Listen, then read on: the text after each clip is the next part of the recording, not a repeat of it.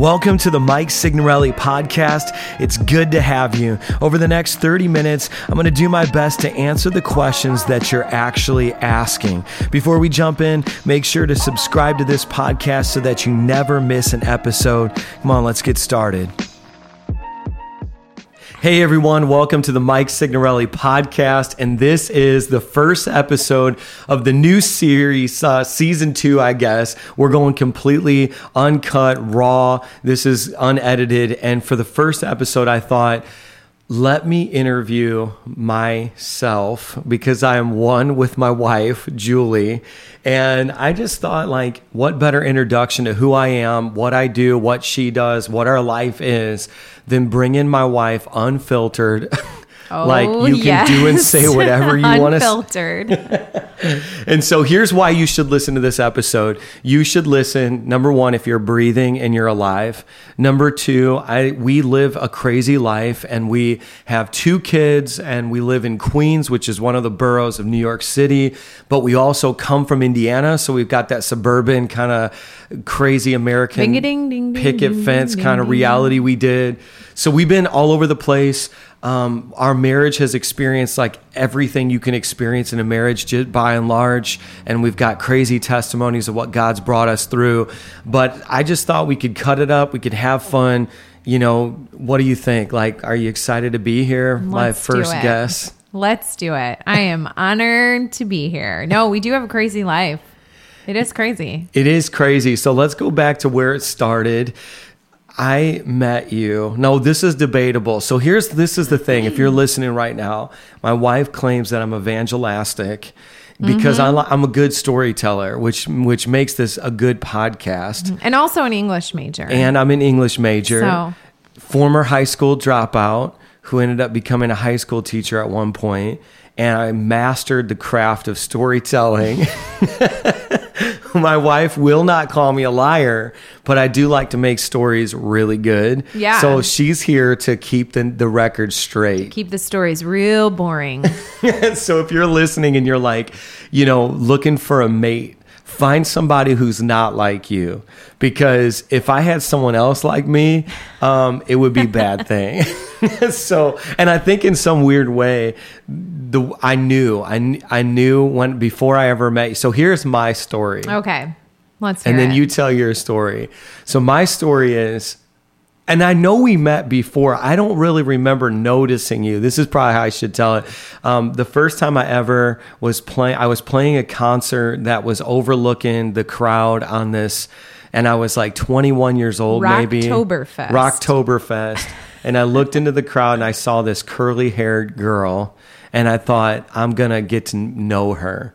And then I attempted to get your number and you rejected me brutally. Mhm. I did give you my email address though. Okay, so so you this is a true story. That is true. Yeah, we had, did meet Was- prior. Where did meet we meet? Uh, we met at, I mean, the version of I was playing a rock show is very romantic, but we did meet in See, my friend's boat at some point back in the And day. that was the first meeting? yeah, yeah. Like we met, we had ate food or something. I think it was Mexican food. How Yeah. fitting. Still my favorite. Still eating, still smashing Yeah. Mexican food. But then, um, actually, well, how raw and uncut do you want to be? I mean, I brought you here because this is the Mike Signorelli podcast, and I thought who better to reveal what I really am Okay, than the person who's chosen to become one with me. So I just want to just say, Yeah. if you're listening and you are married or you want to be married, when you fight your spouse, you're just punching yourself in the face. Yeah. So I'm just going to warn you, whatever you're rolling I'm out, you married in the face. You, you married into this legacy. Okay, I'm So about to go for do it. that. We're- Go for it. Okay, because at now we had met at a show prior. A concert I was playing. Yeah, that you were playing at a church. That was my home church. So we met there. Um, and then we met prior to that, like through different mutual friends or whatever. But the one where you noticed me, you were actually there with another girl. That's a true story. And I- we went to Applebee's and called you Dirty Mike after that. Okay, so this is you why were we're a doing teenager. this. Let's and so was I. I, was so I a teen though, or were, were, I how we old were were we? 18. We I- were yeah, young. that's why I'm, I'm going to say because we, We got married. We, we got married at 22 Yeah. or 21. Uh, okay. we met. We met when I was 19. I don't remember how old you were because we're like nine months apart. So, So if we met at 19, I was 19, 20. So here's the point I want to make. That girl, and if she's listening right now, because this is a was a Christian nice girl, podcast. actually. This is a godly And super creative. This is this podcast is designed to help you lead to, to, to go to the next level. You but sometimes you gotta be vulnerable. She showed up to the show. We didn't come together. Oh. So I just want to go, you know, on behalf of Dirty Mike. she showed up. Now, if I was accumulating fans at that time who wanted to be with me, let's just be honest, I was dirty, Mike. Yeah. No, you know what it is? we were not together. We were you not- were not obligated to me in I any way. I wasn't engaged. We weren't married. We, I Yeah, wasn't, you know, it, it was, was just that era. And I will say this: But if I had to do talk it, smack about you. yeah, I mean that's what Yeah, girls do, that's what right? That's what girls do, and and I was finding, I was living my story, right? Living your truth. I was living living my truth. At that point, I I was going through the latter stages of atheism. I was born and raised in a hardcore Pentecostal family. And at 15 years old, preached my first sermon. And from 15 till 18, had preached all over from Northwest Indiana all the way down to Tulsa, Oklahoma, playing music, preaching, being this Christian dude. And then, like I had mentioned, I dropped out of high school in the midst of all that to financially support my mom and four brothers and four other brothers and sisters. And then i have this miraculous story of like clawing my way out of that situation into first generation college student. And i'm doing my thing but i had gotten this crazy um, message from one of my professors who was a biology professor about atheism and it just rocked me to the core because i thought to myself maybe all of my family are just these dumb hillbillies from northwest indiana mm-hmm. and maybe they don't they maybe they believed in god because they were ignorant. And then now i have this college professor and it's, it's the total god's not dead cliche. Yeah. and he said that god i mean literally told the class god doesn't exist. I'm this prestigious guy. I know this. So when i met you I was really getting rocked by that secular, humanistic, mm-hmm. atheistic thing. And so I think my sexuality and my identity was connected to to my my worldview. You know what I mean? And Yeah. so I mean for people who are listening, I was that guy who kissed dating goodbye. Do you remember that book? Oh yeah. This is going back to the nineties. I lived and 90s. died by that book, I which is why guy. I gave you my email address and not my phone number. Yeah, well, and that's what I'm saying. But I have the story of being the guy who was like totally pure. I'm not Mm-hmm. even kissing anyone until our wedding day. I'm, you know, it was like this. To cra- fast forward, being the guy who brings a girl to Rocktoberfest. Well, you know, and that was the struggle. It was like I knew just as many words of the Beyonce song that I did of the like scripture that, you know, it was Yeah. like no being that person that feels like you have one foot in darkness, one foot in light. Yeah. I get that. But the difference between me and a lot of people is that I wasn't like a pseudo intellectual. Like I didn't binge watch YouTube videos because YouTube didn't exist. It didn't exist. So when you met me, I was like reading a lot and Yeah. you know going and asking those questions and even teaching a class through IU on world religion. So I don't know. You met me at a point where I was a very complicated character, and just to fast You forward, complicated. I feel like I was that guy in some way, shape, or form for like the first ten years of our relationship. Totally. So fast forward, we, you know, your girl. I no you. longer, yeah. She Rocktober girl was I out wa- of the fe- was out of the picture, um, and then you know, fast forward, we get to we get together, we kiss, dating, hello. Right. Now, what went through your head And- though? So you have these girls saying, "Oh man, this guy's a player. He's at this." Then, but then all of a sudden, I keep pursuing you, and there was something about you that was so wholesome. Like you were that Pentecostal girl I who wore the long skirts and like. oh no had- no no no no! I didn't wear long skirts, In my mind, you were so wholesome. but I was very wholesome. And I was like, I need a For girl sure. like that. Even if I don't know where, what I believe about God, like I know that like I need a girl like that. So I keep pursuing you and I'm emailing you like crazy. And you then I graduate. every day. I literally, you said to me, this was the famous line. You said, you know, right now I just want to be friends. And then I said back to you, well, I'm just going to be the best friend you ever had. yeah. Right. And so then I faked you out to Yeah. Going on a date, made you laugh so hard you spit your drink out, all that. and then we bonded over like church camp stories, which is what all charismatic kids bond over. I mean, that's it. And then somehow or another, but when you married me, did you feel like I'm marrying a good Christian man, or did you kind of know there's a Johnny Cash side, there's a dark side? I mean, I did know that. And I, I ladies, here's a teaching moment. Um, that's I set you okay, up for it. set me up. I'm teeing off. Um, we everyone has a dark side. I even as wholesome as I am was is what like we all have it.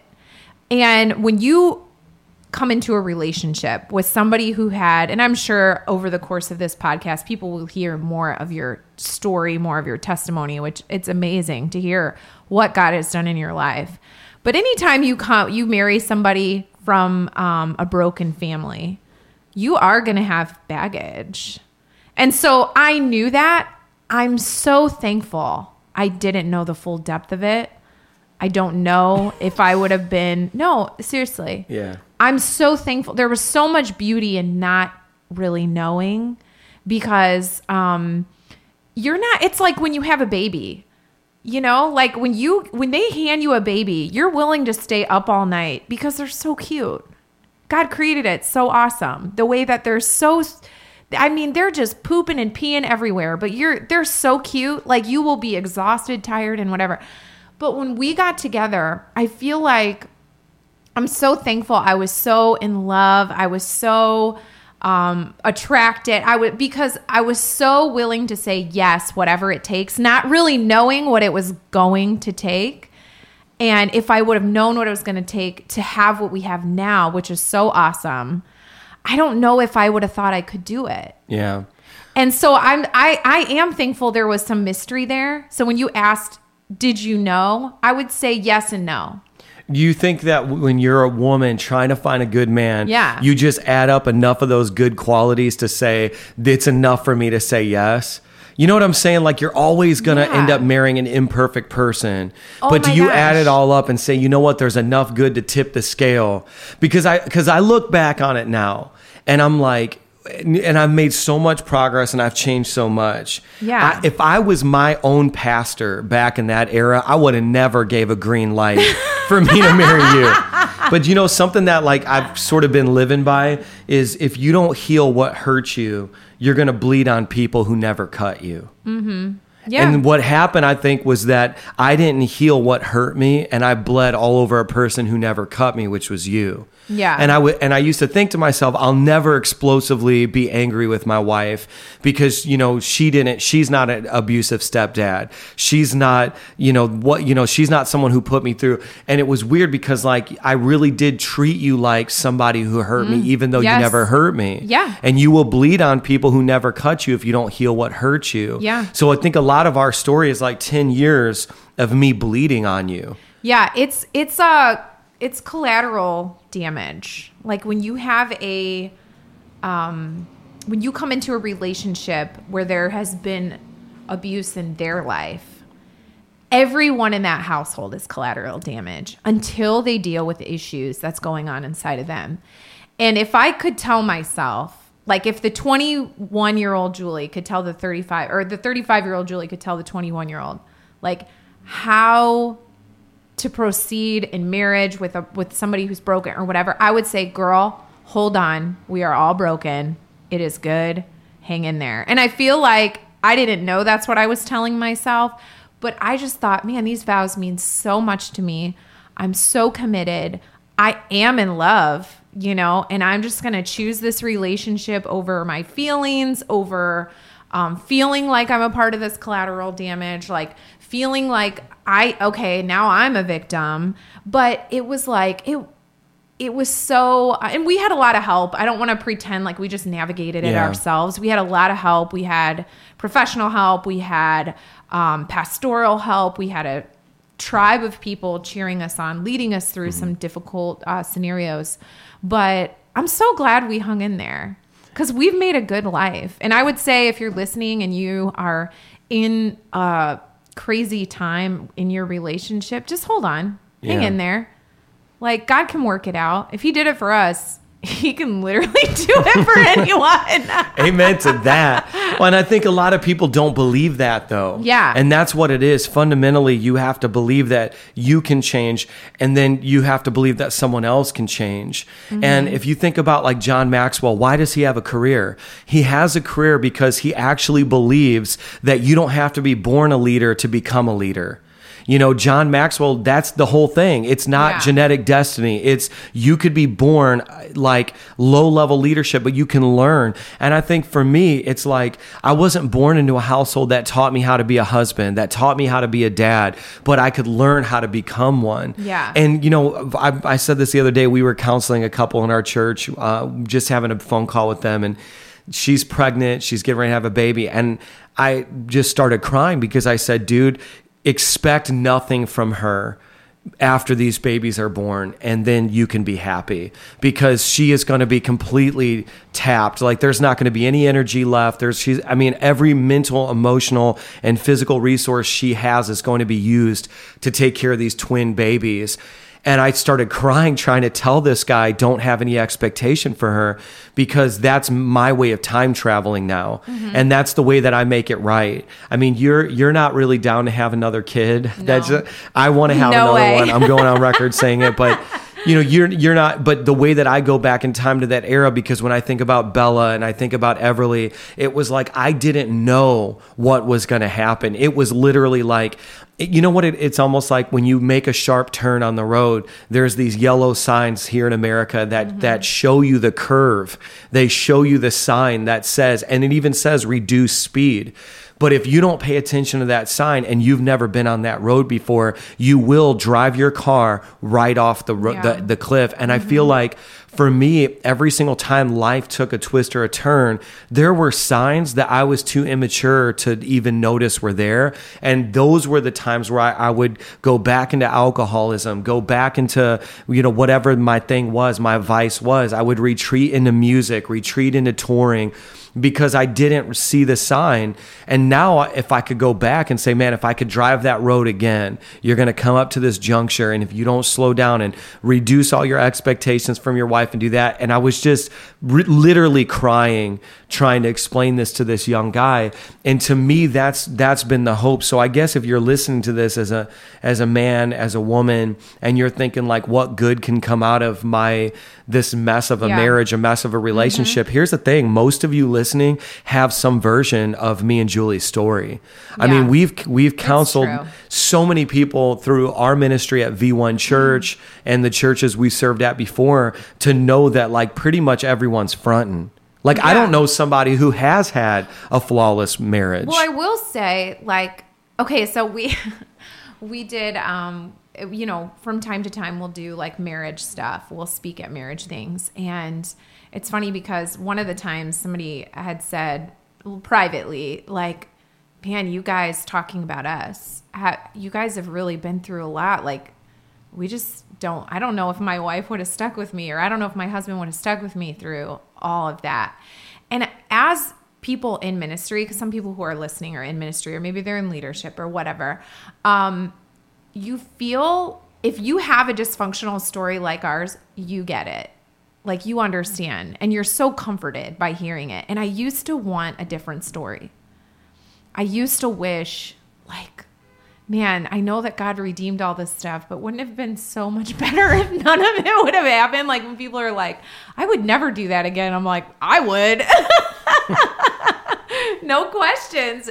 But I've really learned to love our story, and that's been a. Pro- I'm probably gonna cry, but that's that has been a process that the Lord's been taking me through over the last couple of years. Is like I I was always so proud of what God did, but sometimes it would it would hurt that that was my story. Um, like why were we so crazy? you know, like why did we have all this stuff? And so I would encourage you like if maybe you're in a group where you feel like your story's the most dysfunctional one, learn to love that story.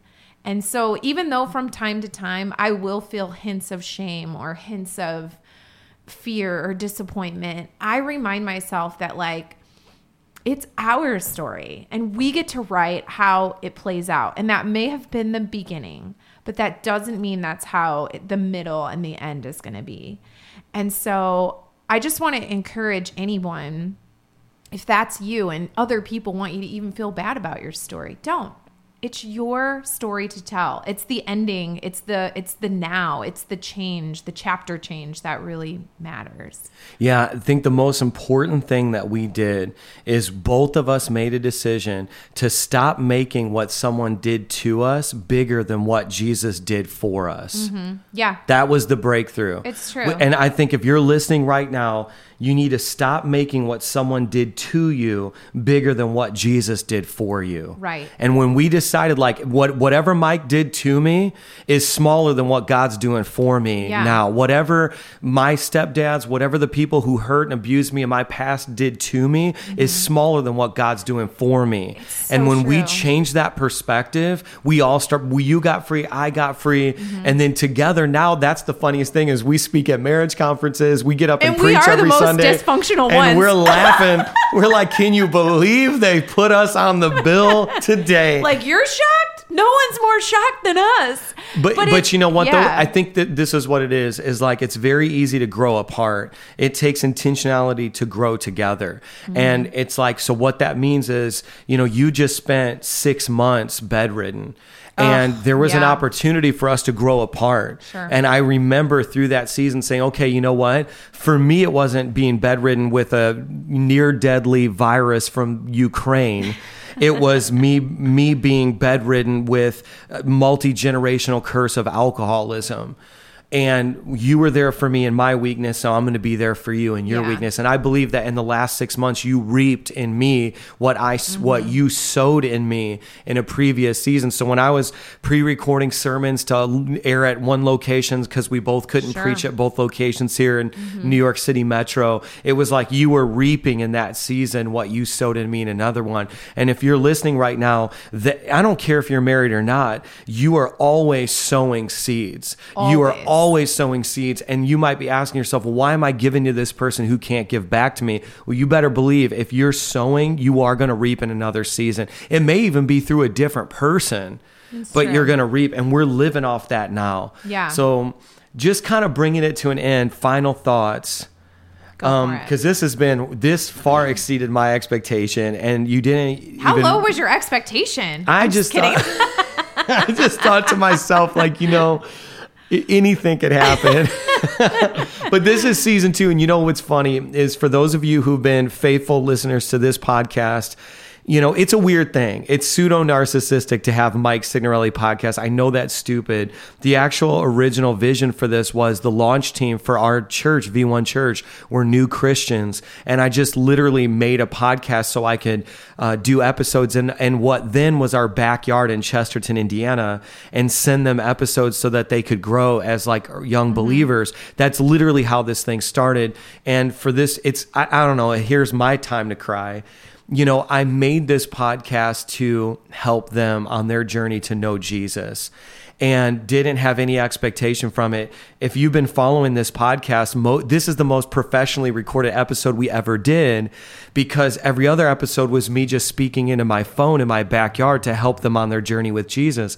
Well, this the backstory is someone else found it a lot many people have found it actually and they tag me all the time on instagram and they tag me on facebook or whatever and i've done episodes about uh, psychics and you know whatever they were struggling with in our launch team was what i would do an episode for and then i accidentally helped a lot of other people and then, long story short, in this season, it got picked up by the Charisma uh, magazine, Charisma Media people, and it's getting syndicated to a much larger audience. And so, I think that's the whole story of this podcast is like our marriage. Like we we didn't know that it was ever going to help anyone else. I, I, you yeah. know, just living our life. We just basically said, I want to honor God. I want to honor my husband. I want to honor my wife. And then, it, and then God said, Hey, what you guys did on the micro let me give it a bigger stage. Mm-hmm. Like what you did behind the scenes, let me get, give it give it more on the bigger stage. So I guess like final, do you have any like thirty seconds yeah. final thought?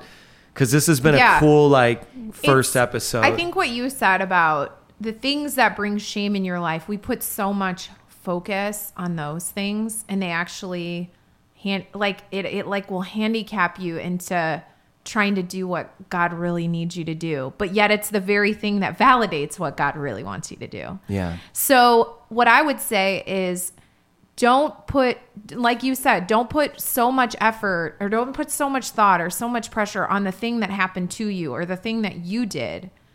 Put it on Jesus. Because once you give that thing more power, it actually devalues the cross to say Christ isn't enough for this thing Yeah. in my life this this this blemish this scar in my life. And i just have to believe that christ is enough and that my destiny is not so fragile that my mistakes could get me off course to god's divine purpose and destiny for my life. If my life's submitted to him he will get it back on track That's it. Well, thanks That's so much, guys, for listening. This was awesome. Here's what you can do. You know, we live off of this principle that when you refresh others, you yourself will be refreshed. And you could do that digitally right now. Subscribe to this podcast, give it a five star rating, leave a leave a rating, and share it with a friend so that you can help somebody else. And I will see you in the next episode. If this episode helped you in any way, visit MikeSignorelli.com and sign up to receive encouragement and resources directly to your inbox. I'll see you over there and I'll see you next episode.